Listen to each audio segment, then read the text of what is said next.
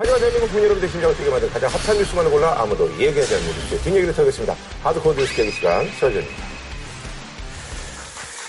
메르스라 불리는 중동 호흡기 증후군에 감염된 환자가 국내에서 처음으로 확인됐습니다. 저염력이 이것은 대단히 낮습니다. 국민들께서 걱정하실까봐 메르스 환자가 어젯밤 4명으로 늘어났습니다. 메르스 감염자가 오늘 또 2명이 늘었습니다. 없을 것이라던 사망자와 없을 것이라던 3차 감염자가 이미 나온 상황이 됐습니다.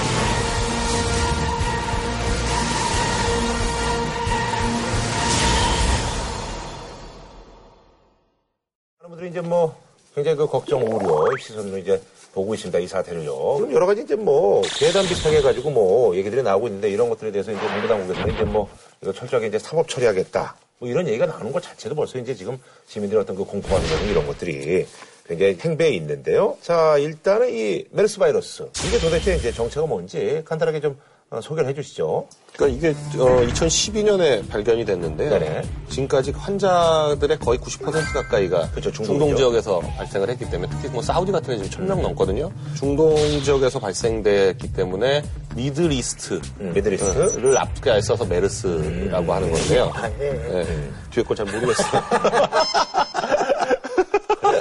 해도 어디야.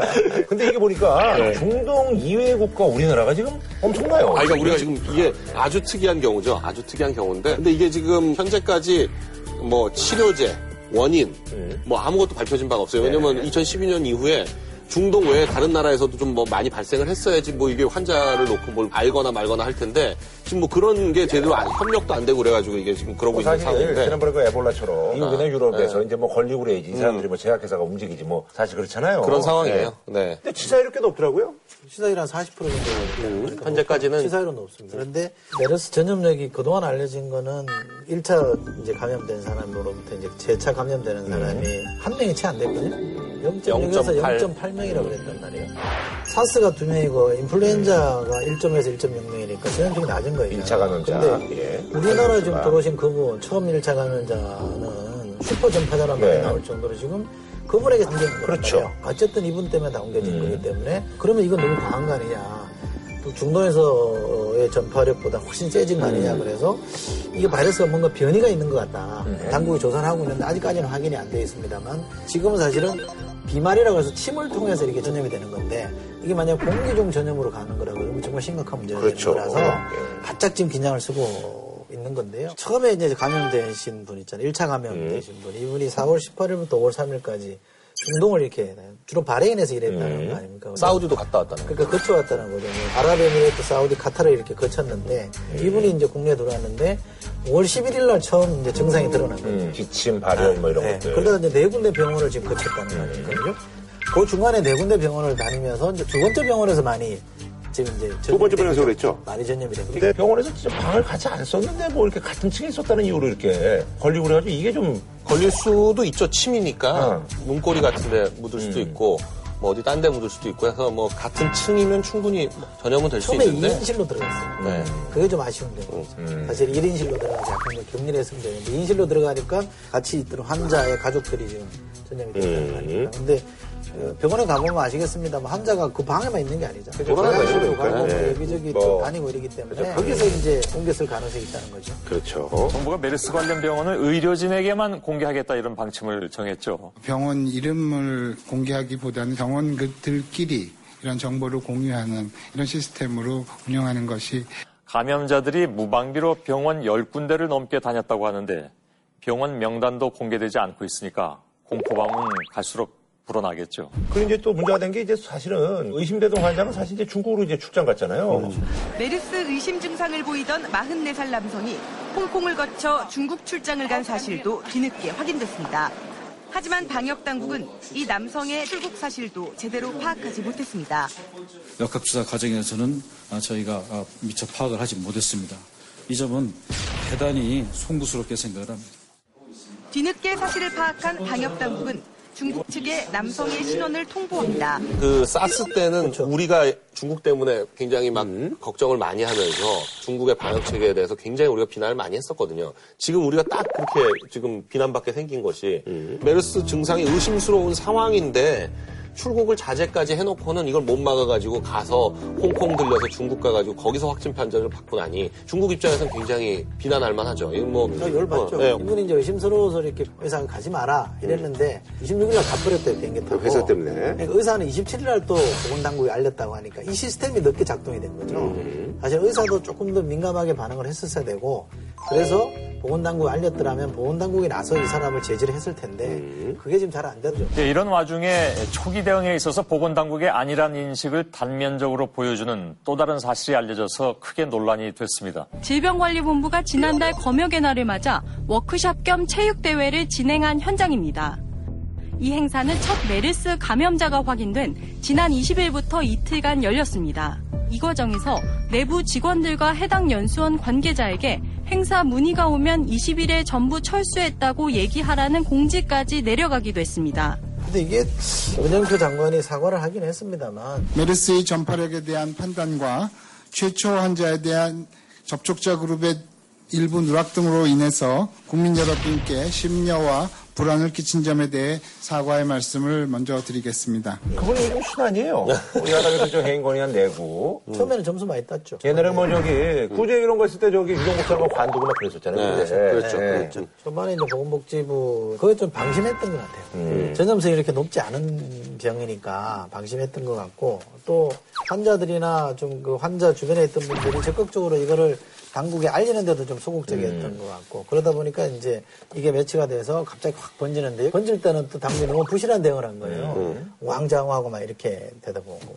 근데 이게 딱 문법이 그렇게 돼서 딱 정형화된 패턴이잖아요. 처음에는 약간 방심하다가 좀 지나면 허둥지둥 대응하다 부실 대응을 하죠. 그 다음 나오는 게 뭐예요? 유언비어 엄단한다는 얘기는 아주 자동으로 나오지 않습니까? 그 다음은 처벌하겠다라 이렇게 나오잖아요. 이게 딱 공식이 딱 정해져 있습니다. 그러다 보니까 사람들이 뭐지? 라고 해서 믿지를 않는 거예요. 그러니까 이런 문제는 사실은 당국이 초동 대응을 해서 약간 좀 과잉 대응한다 싶을 정도로 해서 초장의 여론을 진화를 하고 불신을 잡았어야 되는데 보건복지부는 국회랑 국민연금 갖고 싸우는데 온 그에 영향을 쏟다 보니까 이런 데 지금 소홀해지는 겁니다. 메르스의 파장으로 마스크나 손 세정제 같은 위생용품을 찾는 사람들도 크게 늘고 있습니다. 지난 주말 이틀 새 팔린 위생 마스크 수량이 그 전주 같은 기간보다 8배 정도 더 많은 것으로 나타났습니다. 자체적으로 휴업 결정을 내린 학교 수가 크게 늘어서 전국 500군데를 넘어섰습니다. 현재 휴업 결정을 내린 학교는 544곳. 서울에서도 초등학교 6곳, 중학교 1곳이 휴업 결정을 내렸습니다. SNS를 통해서도 메르스에 대한 불안이 확산되고 있습니다. 출처가 확실치 않은 메르스 발병 지역 및 병원 명단이 도는가 하면 메르스로부터 내 몸을 지키는 방법이란 글까지 올라왔습니다. 국민들이 왜 불안하냐면 인터넷에 보면 이런 거 보면 댓글 다루는 거 보면 이해돼요. IMF 전에 한국 경제 안전하다 이런 기사가 많았고요. 태풍 매미가 오기 전날 기사가 내일 전국적으로 가랑비 내린다 이런 기사가 있었답니다. 이명박 정부 때 ISD라고 요즘 많이 문제되잖아요. 네. 투자자 국가가 소송. 네. ISD에는 소송 없을 거라는 게 이명박 정부 때 얘기 호언장담이었잖아요. 지금도 지금 소송 들어와 있잖아요. 몬스터가 지금 몬스터 5조짜리 소송 을 한국 정부에 걸어놓고 있잖아요. 사실과 다른 현상이 빚어진 것에 대한 징표로 어떤 사람이 댓글 다루는 게 이겁니다. 박근혜 준비된 여성 대통령이다. 이게 무슨 말씀인지 아시죠? 장담한 사람과 실제 벌인 사람 간에 괴리가 생긴 것에 예를 이걸 들었다는 겁니다. 저는 항상 주장하는 게 대통령은 첫 번째로 다른 그 무엇보다도 행정부의 수반이라는 거. 행정을 명확하게 잘 해내는 게 첫 번째 조건인데 그 조건에서 제가 볼 때는 박근혜 대통령 빵점입니다. 역대 최악입니다. 이렇게 하면 안 되는 겁니다. 21세기 들어가지고 전 세계적으로 outbreak라고 인정되는 몇 가지 케이스가 있는데 그 중에 한반도에서 일어난 발- 말라리아가 outbreak예요. 말라리아에 대해서는 우리가 어느 정도 체계적으로 이렇게 그 대응을 하고 있고 그렇기 때문에 환자가 발생을 해도 그 환자에 대해서 그렇게까지 두려워하지 않거든요. 근데 왜 메르스를 가지고 그러냐고요. 우리가 국가 안보, 안보에 요만한 고민이라도 생기면 큰일 난다고 생각하잖아요. 옛날에 국가 안보가 많이 중요했습니다. 요즘 이른바 인간 안보라는 게 있잖아요. human security라는 게 있습니다. 인간 안보가 중요합니다. 바이러스 같은 경우는 한 번 구멍 뚫리면 치명적인 결과가 나올 수도 있기 때문에 초반에 약간 과잉 대응하는 게 좋다는 겁니다. 아니 그러잖아 저기 뭐 주한미군발 뭐 아주 끔찍한 소식이 들어왔는데 이 탄저균 그래서 탄저병이 그 anthrax인데 네. 그 미국의 이제 그 유명한 헤비메탈 밴드가 있어요. Anthrax라고 그룹 이름이 아주 큰 거라죠. Anthrax라고. 음악을 잘하는 팀인데. 원래 이제 뭐 이게 세게 짓잖아요. 뭐 근데 탄저병이 사실은 이게 설탕 한 봉지 어떤 그 분량으로 미국 내를 뭐 초토화시킬 수 있다. 알려져 있는 생물학적 무기 네. 중에서 가장 강력한 무기라고 그렇죠. 하죠. 예. 탄저균이 뭐 공포의 백색 가루라는 네네. 거. 치사율이 아까 메르스 40% 이건 뭐 90%가 넘잖아요. 95%니까 네. 이거는 걸리면 죽는다고 예. 하는 거죠. 그 이게 근데 주한미군 저기 오산 기지에 이게 배달이 돼가지고 살아있는 채로 그래서 이제 미국군이 이제 그 실수를 인정했는데 뭐 이게 참 여러 가지로 이제 미심적인 부분이 아주 많습니다. 근데 이게 지금 주- 정말 영화 같은 상황인데요. 어, 우리는 우리가 알아, 알아낸 게 아니라 미국 국방부 대변인이 28일에 성명을 통해 가지고 군 연구소에서 뭔가 부지한 일로 인해 가지고 네, 뭐 미국 내도 많이 열군데 가고, 호주도 가고 호주도 가고. 갔는데 그 중에 한 개가 오산에 있는 주한미군의 합동 위협 인식 연구소로 음. 보내졌다고 밝혔는데 보낸 방법이 아주 엽기적인데 그냥 FedEx를 통해 가지고 그냥 우편으로 보냈다는 거예요. FedEx가 이제 광고할 때 뭐 뭐든지 다뭐 네. 여기저기 뭐 다 간다 그러는데 예, 정말 정말 그렇다는 걸 확인한. 거죠.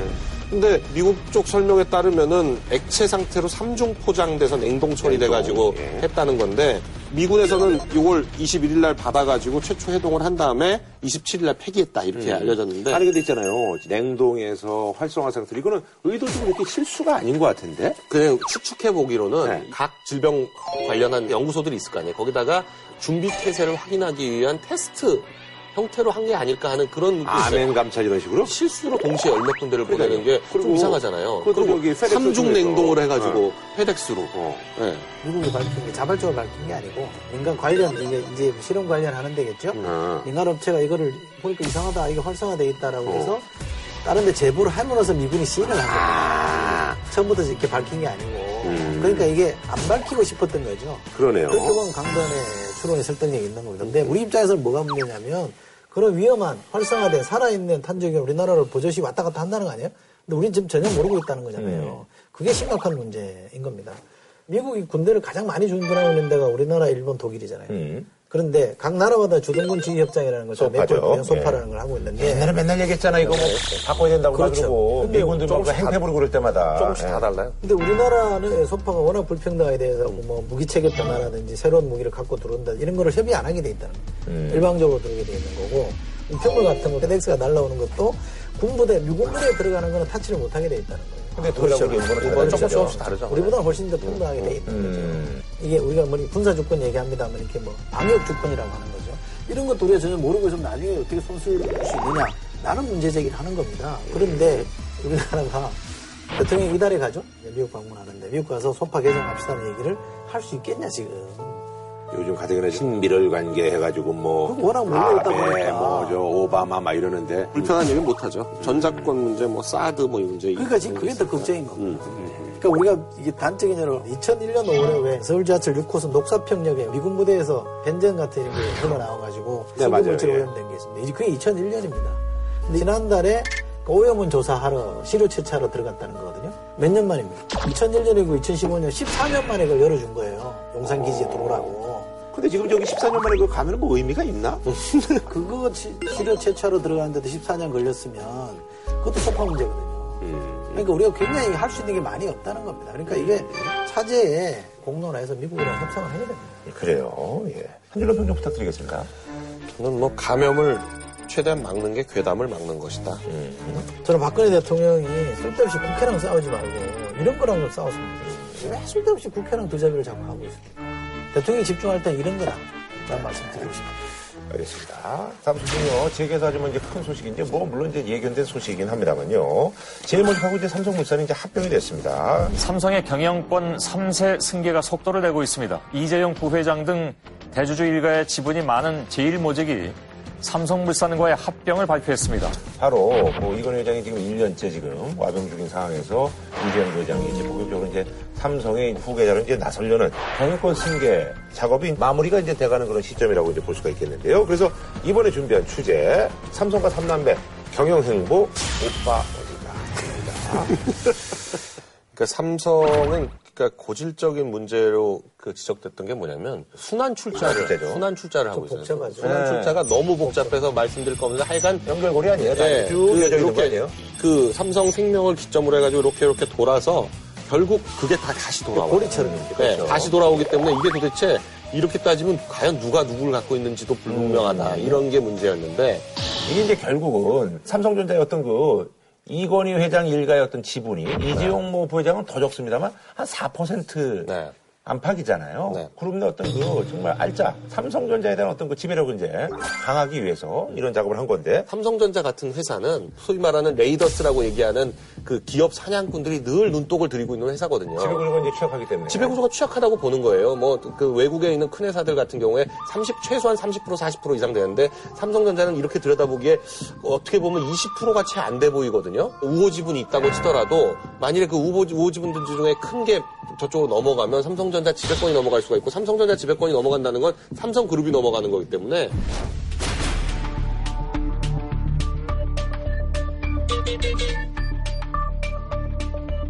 이런 어떤 복잡한 그런 상황 하에서 지금 이 상속을 마무리를 해야 되는데 또 딸들이 둘이 있단 말이에요. 이 딸들 둘이 순순히 따라와 줄 거냐.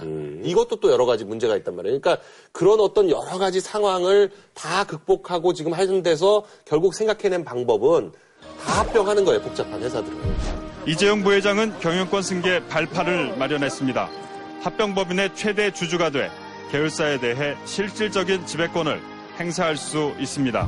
이렇게 그냥 여기저기 이제 끌어모으고 머리를 엄청 굴리고 짜내고 뭐 어떻게 어떻게 또 어떻게 해가지고 네. 그렇게 된 거네요. 그렇게 한 거죠. 그러니까 이게 재밌는 거는 월스트리트 저널의 보도인데 월스트리트 저널이 이렇게 얘기합니다. 합병에 대한 공식 설명은 잘 모르겠다. 이해가 잘 안 된다. 결국 지배력을 공고히 하기 위한 정치적 결정이다.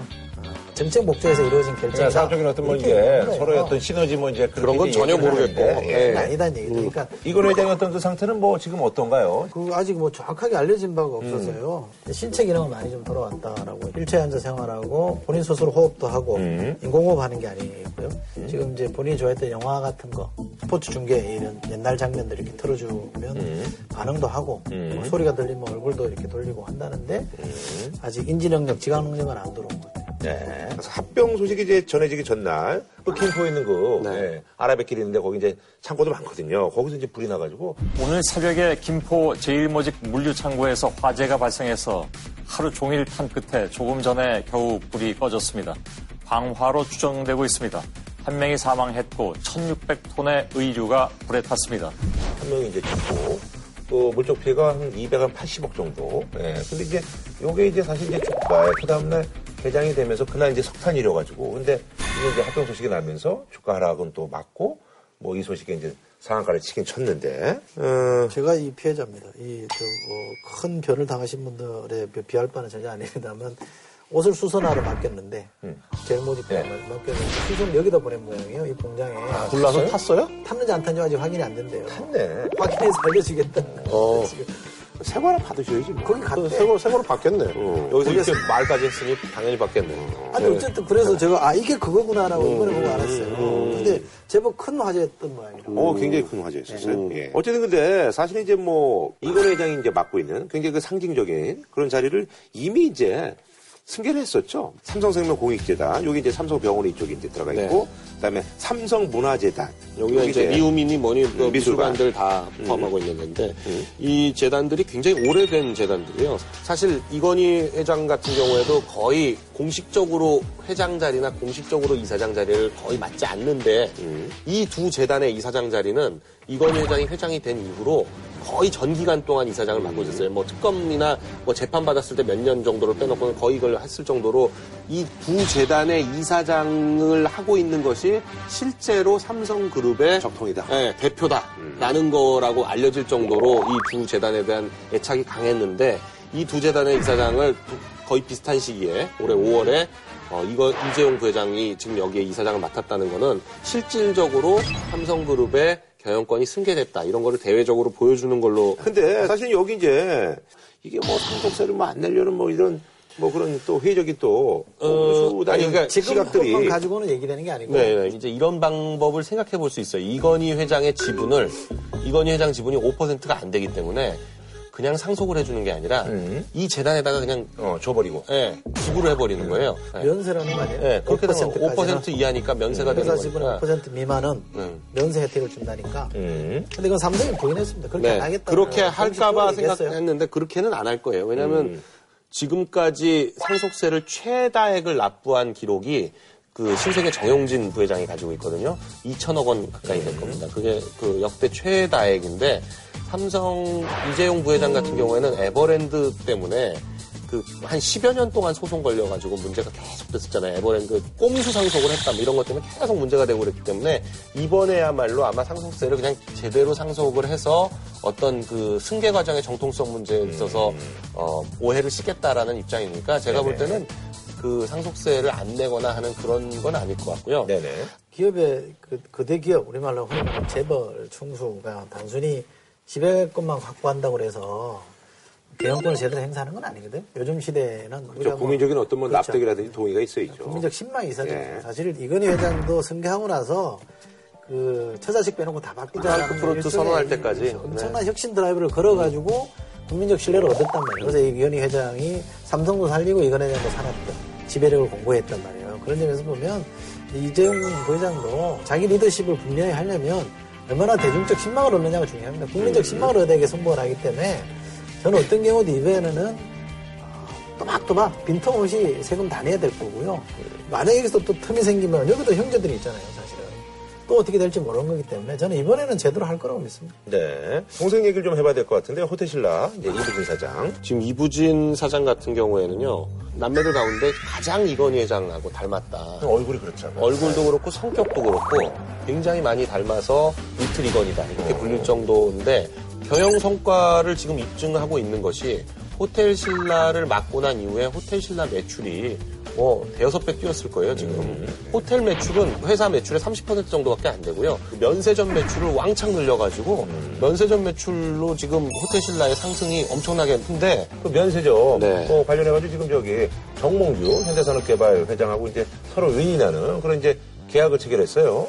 지금 눈앞에 있는 게 서울 시내 면세점 선정 사업이 있는데 이게 워낙 지금 황금알 낳는 거의로 알려져가지고 주요 그룹이 전부 여기 지금 입찰에 뛰어들었어요. 보니까. 그 두 군데를 선정하는데 지금 일곱 군데가 뛰어들었는데 대기업이 두 군데, 네. 중소기업 한 군데. 네, 현대백화점 그룹, 롯데그룹, 신세계그룹, 하나그룹, SK네트워크스, 이랜드그룹까지 해가지고 이렇게 일곱 개가 뛰어들었는데 현대산업개발이 용산 역사를 네, 개발해가지고 여기 아이파크 몰이라는 게 있는데 이게 별로 매출이 안 나와요 그동안은 거기하고 호텔 신라가 손을 잡아가지고 여기는 이제 세계 최대의 도시명 네. 면세점을 하겠다. 근데 어쨌거나 이제 여기도 이제 아직까지는 컨소시엄을 구성했는데 그 두 개 중에 될지 안 될지는 모르죠. 모르죠.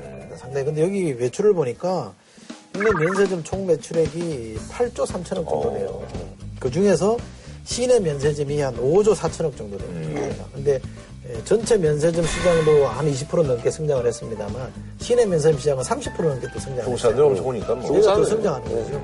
그러다 보니까 여기를 이제 승부처로 보고 투자를 한 거니까 특히 현대가랑 손을 잡았다고 하는 게 상당히 공격적 경향이라서 저는 굉장히 신선하게 보이는 것 같고요. 네. 어, 재벌들이 저는 이렇게 중소기업의 영역들로 자꾸 들어가서 이렇게 따먹으려고 그러지 말고 이왕에 있는 데서 좀 더 잘하려고 하는 노력들을 펼치는 건 좋은 것 같습니다. 근데 뭐 사실 이제 이 부진 사실 이제 부회장 같은 경우는 이제 뭐 대중들의 어떤 그 각인이 뭐 러브스토리인데 야뭐 러브스토리. 재벌가 뭐 이게 네. 아니라 평범한 어떤 뭐 이제 직장에 나고 결혼해가지고 이제 그게 화제가 됐었는데 뭐 이혼 소송 때문에 또 많은 분들이 이제 좀 놀라기도 했었는데 네. 지금 그 이혼 소송 중이잖아요. 네. 왜 이혼해요? 네.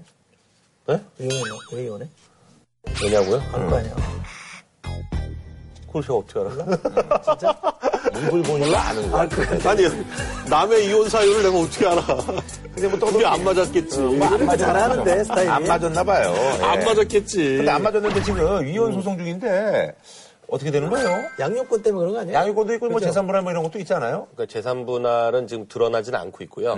지금 재산 분할하면 근데 그 네. 아무래도 이제 뭐 이쪽은 뭐 이제 갑이 이부진 네. 어, 사장 쪽이니까 근데 이제 뭐 남편이 이제 돈을 좀 받아가야죠.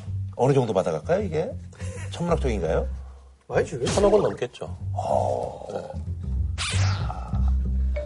왜냐면 결혼한 게 99년인데 천억 원이. 네, 결혼한 이후에 이부, 이부 진 부회장, 이부진 사장의 재산이 늘어난 게 어마어마하잖아요. 그거 뭐 반 내놓으라고는 못해도 결혼한 게 15년인데. 그 양육권 뭐 얘기 들어보니까 뭐 시중에 떠도는 얘기는 뭐 아예 성을 뭐 바꾼다 뭐 이런 얘기도 있고 뭐 그러던데. 아니 그건 뭐 좀 드러난 얘기는 없고요. 보통 이제 양육권은 여- 엄마한테 비추더라도 친권. 친권은 공동 행사하는 그렇죠. 경우가 많거든요. 네. 근데 그 이부진 사장은 양육권과 친권을 다 내놔라, 다 포기하고 이렇게 지금 얘기를 하는 거니까. 그럼 뭐 돈은 좀 줄 테니 양보해라 이런 건가? 글쎄, 근데 뭐 알려진 바에 의하면 그 임세령 씨하고 이혼할 때 맡았던 변호사가 이 사건도 맡았대요. 그 아니 근데 공을 맡아서 그 임세영 씨는 지금 어떻게 된 거예요? 거기는 이제 친권은 갖고 있고 거기도 다 포기했어요. 친권도 네, 거기도 그렇게 알려져 있어요. 누가 포기했다고? 그러니까 임세령, 임세령 네, 엄마가 그러니까 엄마는 엄마인데 이제 법적으로 이제 권한은 없다는 네, 얘기잖아요. 네, 친권을 친권은 포기했다는 게. 친권이 나중에 뭐 상투가 이럴 때 비- 중요한가? 친권은 이제 그 미성년자인 자녀한테 법정 대리권이 생기죠.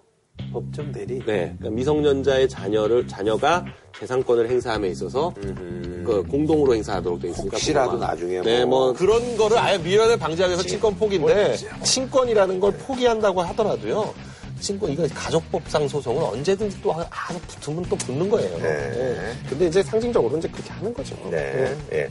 자, 그런저런 이제 그 사실 이제 막내딸이 이제 어떻게 보면 제일 이제 뭐 아버지나 이제 어머니 입장에서 봤을 때 행복하게 잘 살고 있잖아요. 그래서 네. 이제 여기 이제 그 저기 남편이 이제 그 동아일보 쪽에 네. 예. 동아일보 지금 네. 현재 회장의 네, 김재호 회장의 동생인 김재열 사장이죠. 네. 이제 여기는 이제 다복해서 이제 어, 네 자녀를 네, 딸만 낳았어요. 셋을 쭉 낳고 맨 마지막에 아들을 낳는데, 음. 네. 가정적으로는 이분이 제일 어, 행복한 것 같아요. 네, 그러니까요. 애 내, 낳기가 쉽지가 않거든요. 예. 근데 어쨌든 뭐 굉장히 열심히 하고 또 이분은 또 패션이 굉장히 화려해가지고. 예, 그래, 예. 제일 뭐랄까 알차게 산다 그럴까? 어떤 그 아, 행복 지수는, 사는 것. 행복 지수는 제일 높을 것이다. 네. 아하. 근데 사실 이제 약간의 어떤 경영 능력은 아직까지는 이제 크게 보여주지 못하고 있다는 게 제 세간의 평입니다. 아, 그안 말아 먹으면 되지. 근데 이 패션 분야가. 그죠? 음. 예. 부침이 있는 거 아니에요, 이게 원래? 근데 이게 사실 이제 뭐 돈 앞에서는 사실 정말 뭐 1년 뭐 천년도 막 이렇게 거역하고 막 거부하지 않습니까? 근데 뭐 우리 뭐 재벌계에서도 뭐 그런 게 많았잖아요. 그래서 사실 두산도 그렇고 금호도 그렇고 현대가 그랬잖아요. 우리 네, 재벌가에서, 현대, 현대죠. 재벌가에서 싸우지 않은 재벌이 없죠. 음. 어, 싸우지 않은 재벌이 어떻게 보면 이제 삼성도 뭐 이제 사실 이제 선제 삼성, 때 삼성도 최근에 지금 네. 그 소송 마무리된 게 얼마 안 됐습니다. 음. 다 끝난데 그건 네. 싸움이 네. 나고. 근데 어때요? 이 삼성 이새 어, 남매는 좀 뭐 사이가 그래도 좋은가요? 글쎄요, 그러니까 이 세 남매의 사이를 좌우하는 건 결국 홍나희 여사가 아니겠는가 음흠. 그렇게 보는 거죠. 음. 네, 홍나희 여사가 워낙 그 두 딸에 대해서 애정도 깊고 뭐 워낙 자- 가정교육을 홍나희 여사가 잘 시켜왔기 때문에 음. 홍나희 여사가 계신 동안에는 뭐 삼남매 간에 무슨 뭐 재산을 놓고 싸운다거나 저 그건 뭐 상상하기 이- 어렵죠. 그 삼성그룹 전체의 뭐 지배권은 정리가 된 것 같고, 이게. 근데 이제 나중에 이제 나눌 때, 개혁이. 그 나눌 때 이제 약간 좀 덜 가져가고 더 가져가고 요 갈등은 약간 있을 수 있겠지만, 삼성이 대체로 보면 나눌 때 크게 대세에 뭐 이렇게 지장을 주거나 이러지는 않았거든요. 사전에 회장이 올 때도 사실은 그렇게 어렵지 않았습니다. 근데 아니, 나중에 좀 탈이 나서 네, 그렇지. 근데 나중에 탈이 날 가능성은 충분히 있는 게요. 삼성그룹이 이건희 회장으로 넘어갈 때는 이맹희 회장이나 이창희 회장 지분을 완전히 싹 다 없애고 넘어갔어요. 아예 이 삼성그룹 내에 이 형제들 지분을 하나도 안 남겨놓고 정리를 했거든요. 근데 여기는 지금 혼재돼 있다. 넘어가면서도 지금 오늘 본 지금 이 삼성물산에도 7%씩 가지고 있어요. 그러니까 이서연, 이부진 사장이. 그럼 이 7% 지분 나중에 어떻게 할 거냐 이거죠.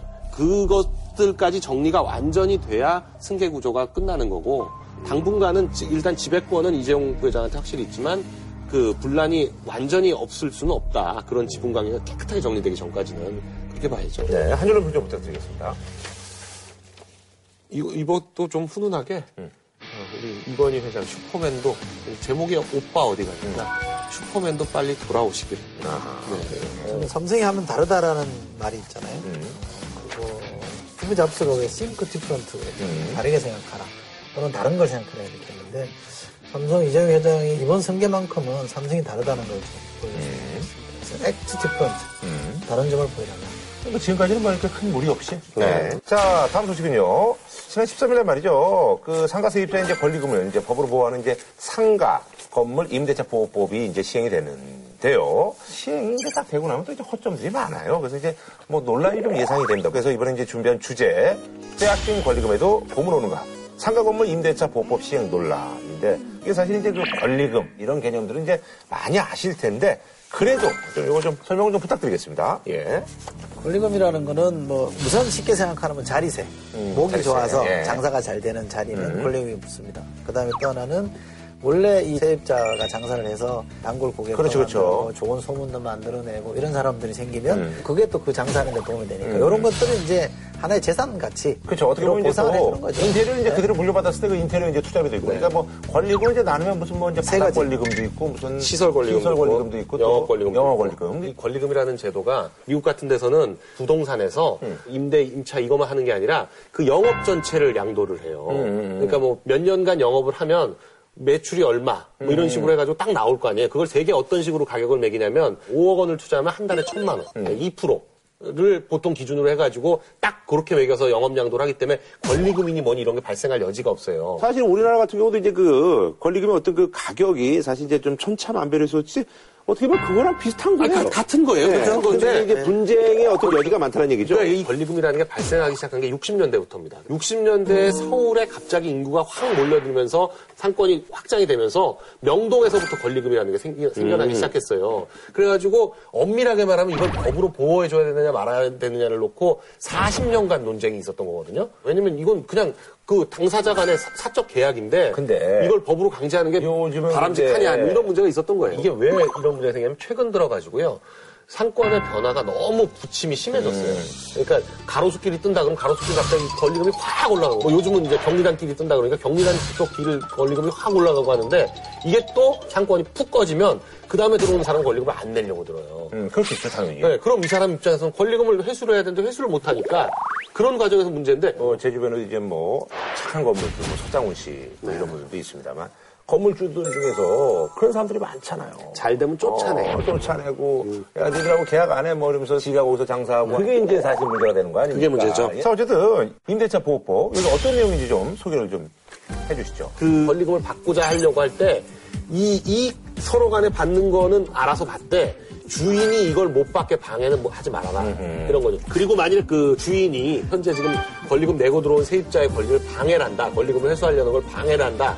라고 하면 손해배상 청구를 할 수 있다. 뭐 이거예요. 그러니까 건물주의 그 권리를 약간 제약하는 거죠. 음, 네. 네, 이제 아무래도 이제 건물주보다는 세입자가 약자니까 약자를 좀 보호하는 장치를 지분한 건데 자칫 잘못하다가는 이 권리금을 법적으로 보장해 주다 보니까 건물주들은 임대료를 올릴 수 있다.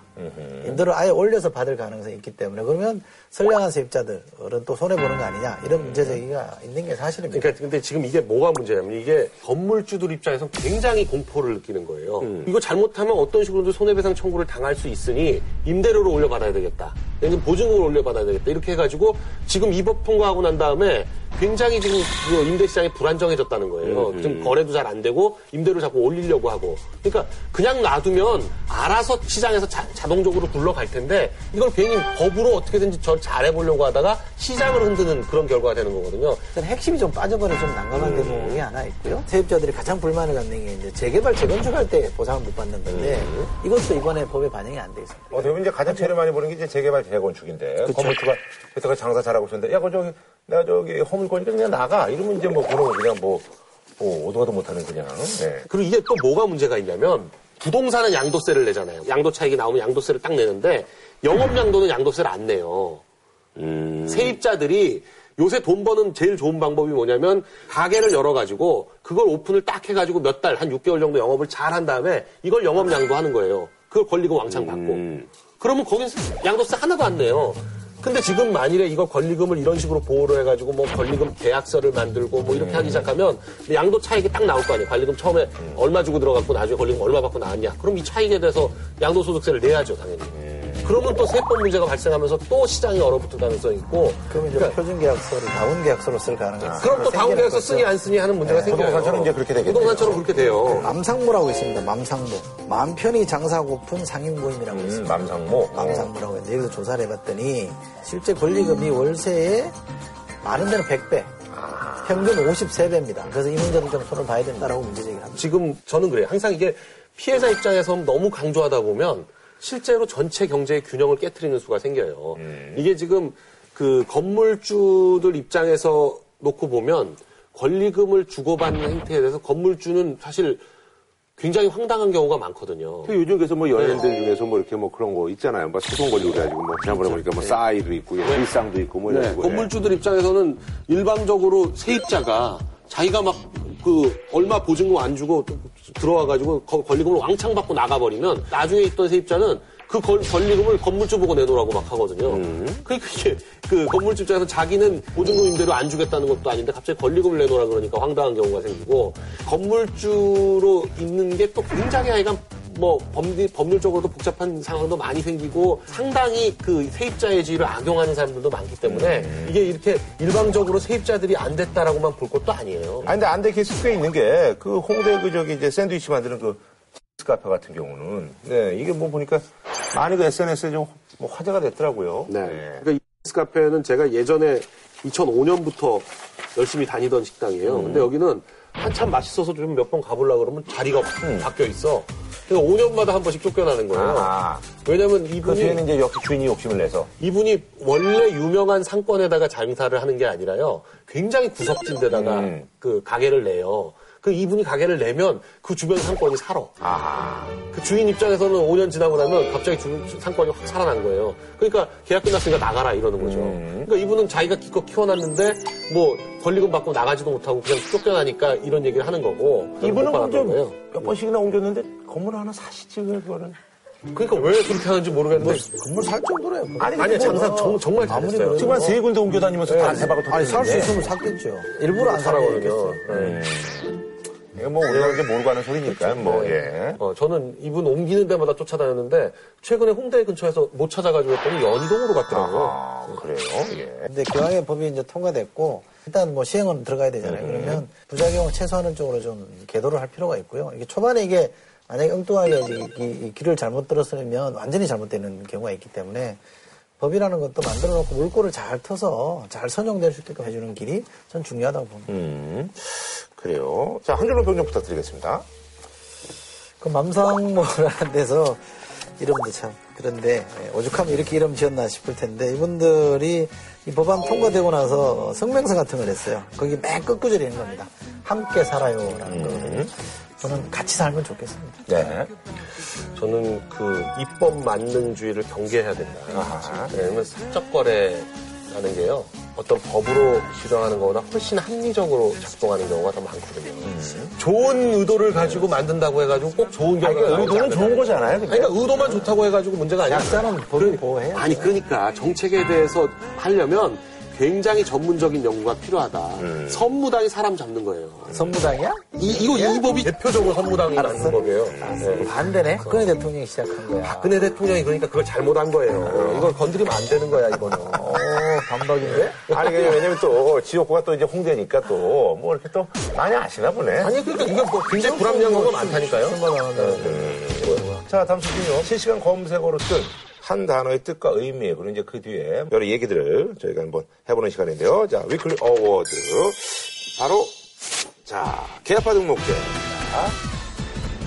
새정치민주연합. 아무래도 네. 이제 뭐 혁신위 구성이 됐는데 이런 얘기가 나오고 있어요. 뭐, 의미는 대충 뭐, 느낌이 오는데 좀 소개해 주시죠. 정당 안에 보면 자리나 또는 정책이나 뭐 노선도 있을 수 있고 요걸 놓고 각축하는 조직화된 소집단을 우리가 되게 흔히 이제 팝을 음. 개파 뭐 정파 이렇게 부르거든요. 전 세계 어느 나라 정당에는 다 있습니다 사실 네. 다 있는데 개파가 긍정적으로 작용할 때도 있고 굉장히 파괴적으로 부정적으로 작용할 때가 있어요. 네. 그러다 근데 지금 보니까 이제 새정치민주연합은 이제 부정적으로 이제 뭐한 10여 년째 지금 이렇게. 그렇죠. 예. 그러니까, 그러니까 이른바 그 새정치민주연합의 가장 큰 문제는 개파주의다 이런 음. 편이 내부에서도 나오니까 그럼 아예 등록을 해서 무슨 개파는 구성원이 누구라는 거 아예 등록을 해서 양성화 시켜놓고 해보자라는 게 이제 개파 등록제인데 음. 어차피 있는 거 쉬쉬하지 말자. 아, 뭐 옛날에 보면 뭐 정세균계 무슨 뭐 김한길계 무슨 뭐 순학교계 뭐 이래가지고 뭐 많잖아요. 네. 이게 진- 전 세계적으로 하고 있는 데가 있나요? 브라질이 뭐 한다는 얘기도 들었던 것 같고 브라질이요? 브라질은 워낙 당이 많았기 때문에 이게 이제 선거 때 합당하면서 합당할 경우에는 아하. 이제 그거는 뭐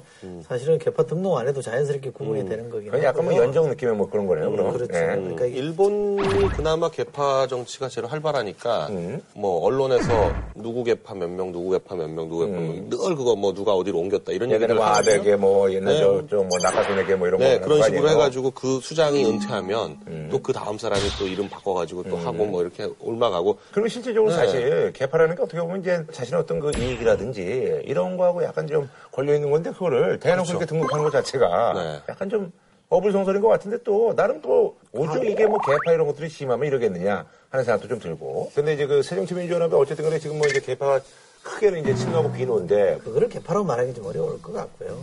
우리가 이제 진짜 붙이는 정파가 있을 수 있습니다. 친이, 친박, 친노 이게 네. 대표적인 정파죠. 그런데 진짜가 아니라 빗자루 붙이는 정파가 있잖아요. 비노, 뭐 비박, 이건 정파 아닙니다. 이건 이제 말이 안 되는 얘기잖아요. 비주류죠 비주류. 그냥 뭐 짱 보고 있다가 이제 좋은 거 있으면 이제 들어가려고 그러는 거 아니에요. 부동산으로 말하면 이제 좀 매수세, 관망자들, 어? 매수 관망자들 아니에요, 매수 관망자들. 어쨌든 제가 알기로 이번에 이 얘기 나온 것 같지는 않고요. 이거는 아닐 것이다. 이거는 아니라고 뭐 이종걸 원내대표가 아니 공식적으로 부인을 했어요. 조선일보 음. 보도에서 이제 개파 등록제 얘기가 나오니까 이거 명백한 허위 보도다. 어, 뭐 이렇게 얘기를 했는데 그런 논의 한 사실도 없고 음. 지금 이제 김상곤 그 위원장이 그 임명될 때까지의 이 논의 절차를 보면 처음에는 안철수 네. 어, 의원한테 시키려고 했는데 안철수 의원이 거부를 했잖아요. 그래서 그다음에 조국 어, 교수한테 넘어갈 뻔했는데 음. 아니 근데 네. 안철수 의원은 네. 그래도 뭐 이제 정권을 많이 좀 준다고 그랬는데 안 한 이유는 뭐예요? 해봤자 할 게 없으니까. 아, 할 게 없어서. 네. 차라리 지금 타이밍이 그 선거 한 6개월 앞두고 있고 공천 심사위원장한테 정권을 주겠다. 공천을 해라. 그럼 하죠. 근데 지금 선거 1년 남았는데 지금 해가지고 언제까지 이걸 끌고 갈 것이며 이 혁신이도 지금 처음에 뭐 한 달을 하네 몇 달을 하네 하다가 지금 나온 얘기는 이제 100일 하겠다는 거냐 100일. 아, 100일. 100일 하면 6월 10일 날까지 구성하겠다니까 9월 한 20일쯤 끝나는데요. 9월 20일에 끝나고 나면 어떡할 거예요? 할 게 없어요. 그러니까 그래도 이제 안철수 의원만 하더라도 한 몇 년 해보니까 조금 이게 생긴 거죠. 소위 말하는 가 조금 생긴 건데 그래가지고 안 하겠다고 한 거고 2017년 대선 출마하십니까? 저는 지금 하고 있는 일 최선 다해서 하나씩 하나씩 뚜벅뚜벅 그 걸어가면서 하나씩 하나씩 실제로 결과를 만들어서 보여드리겠습니다. 출마하실 생각은 있으신 거죠? 그럼요. 예. 조국 교수는 본인은 하고 싶었던 것 같아요. 네. 트위터에다가 뭐 조건을 막 쫙 쓰고 뭘 해야 된다 그러고 막 하면 자기가 하겠다는 말도 막 하고 막 그랬었는데 신기구 위원장 후보로 조국 교수 얘기가 나오는데 예. 그리고 그러한 혁신 내용에 동의한다면 제가 하지 않을 이유가 없겠죠.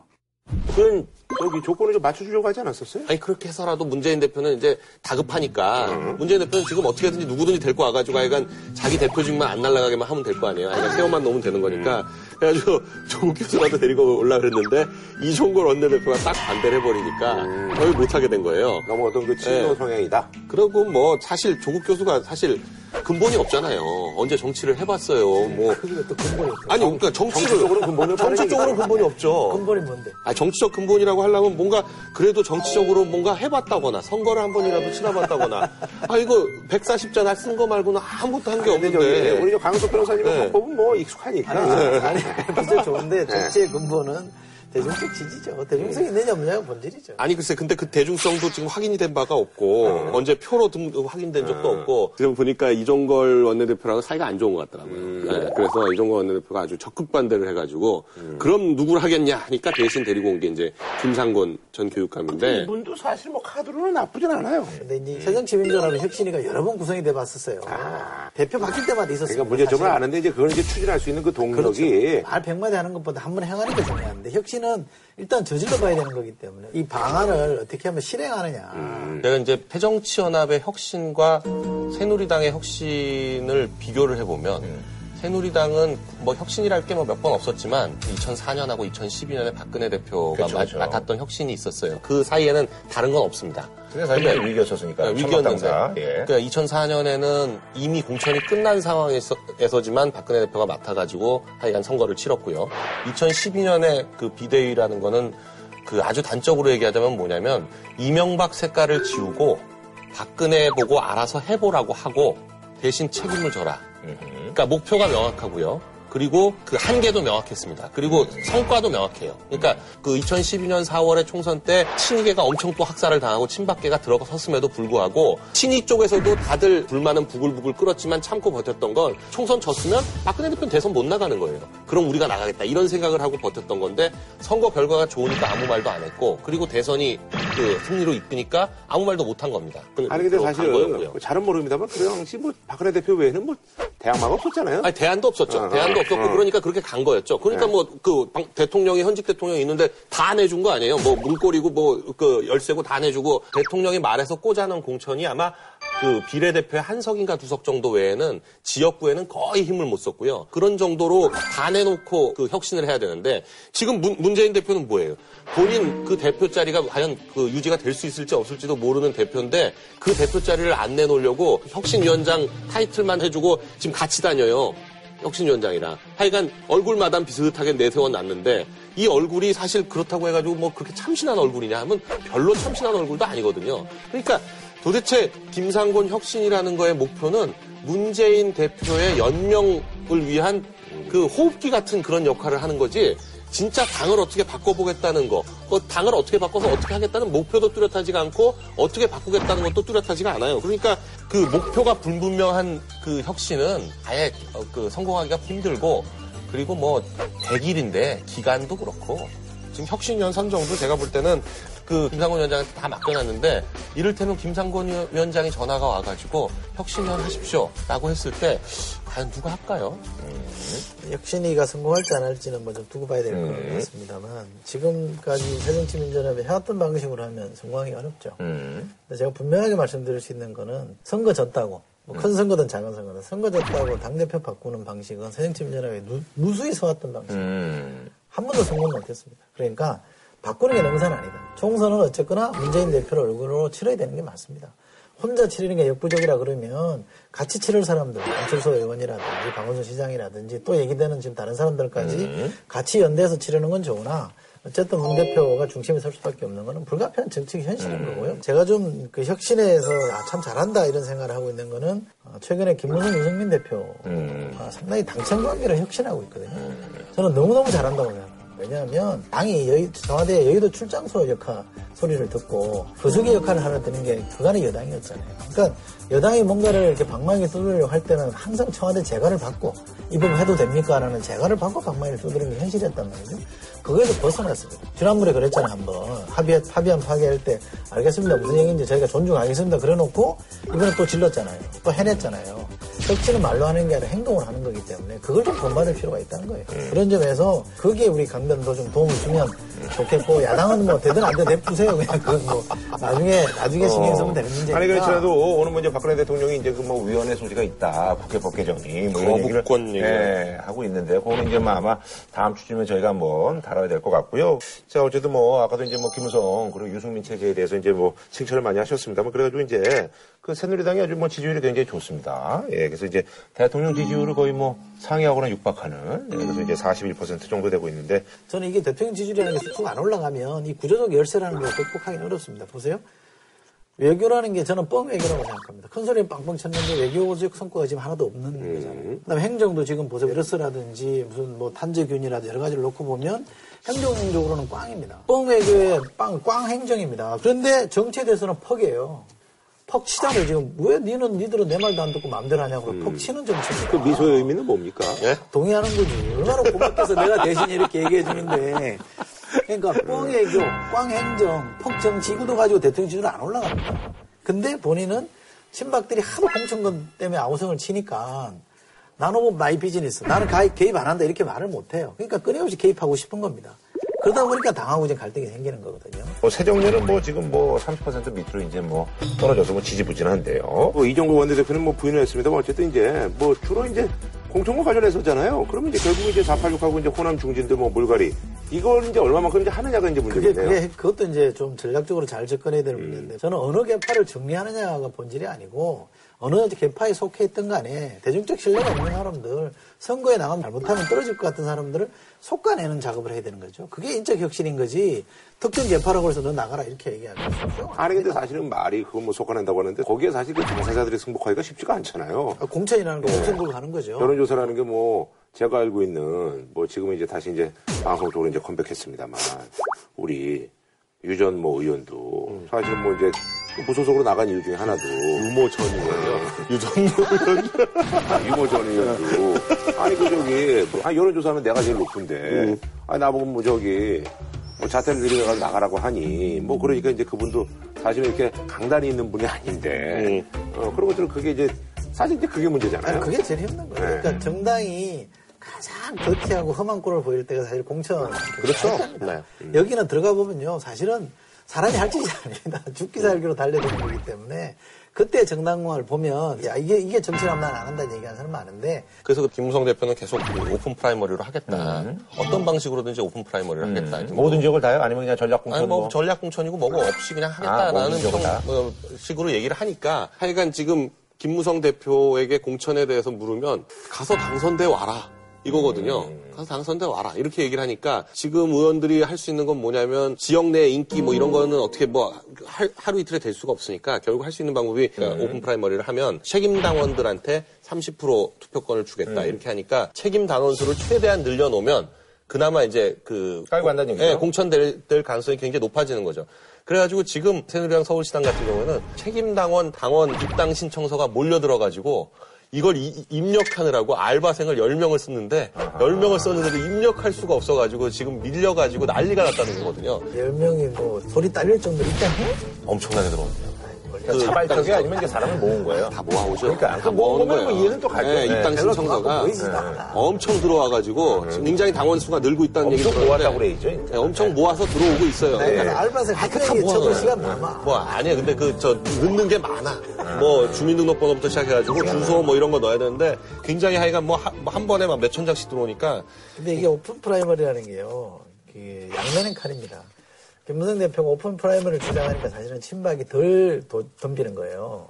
왜냐하면 본인 현역들은 오픈 그렇죠. primary는 유리하다는 말이에요. 그러니까 자기 기득권을 유지해주는 선거제도, 공천제도이기 때문에 그나마 양해를 해주고 덜 대드는 건데 다른 한편으로 현역들이 다 자기 기득권을 보장받으니까 겁나는 게 없는 거예요. 그렇잖아요. 예를 들면 김무성 대표가 전략공천 얼마 하겠다. 현역 의원들 몇 프로 날리겠다. 이렇게 해버리면 내가 그 날리는 대상이 안 되기 위해서 또 충성할 수도 있는 거거든요. 이게 양면의 칼입니다. 그러니까 open primary를 쓸 수 있는 그러니까 후보 선출의 하나의 방식으로 선택할 것이고 전략 공천을 합니다. 그걸 지금 친박이 두려워하는 거죠. 그 제가 볼 때 이 위기의 새정연을 구할 사람은요 이철희 소장입니다. 왜 자꾸 내 떡으로 근데 이번에 혁신은 들어가지 마세요. 네. 썰전 당분간 더 해야 되니까. 뭐 여기가 정거장이야. 뭐 입고 싶으면 입고 그러게. 참, 네. 안 그래요? 여기도 저기 열심히 할 사람이 필요하다고. 열심히 하고 아, 열심히 하고 계세요. 예. 자, 저는 다음 주에 찾아뵙도록 하겠습니다.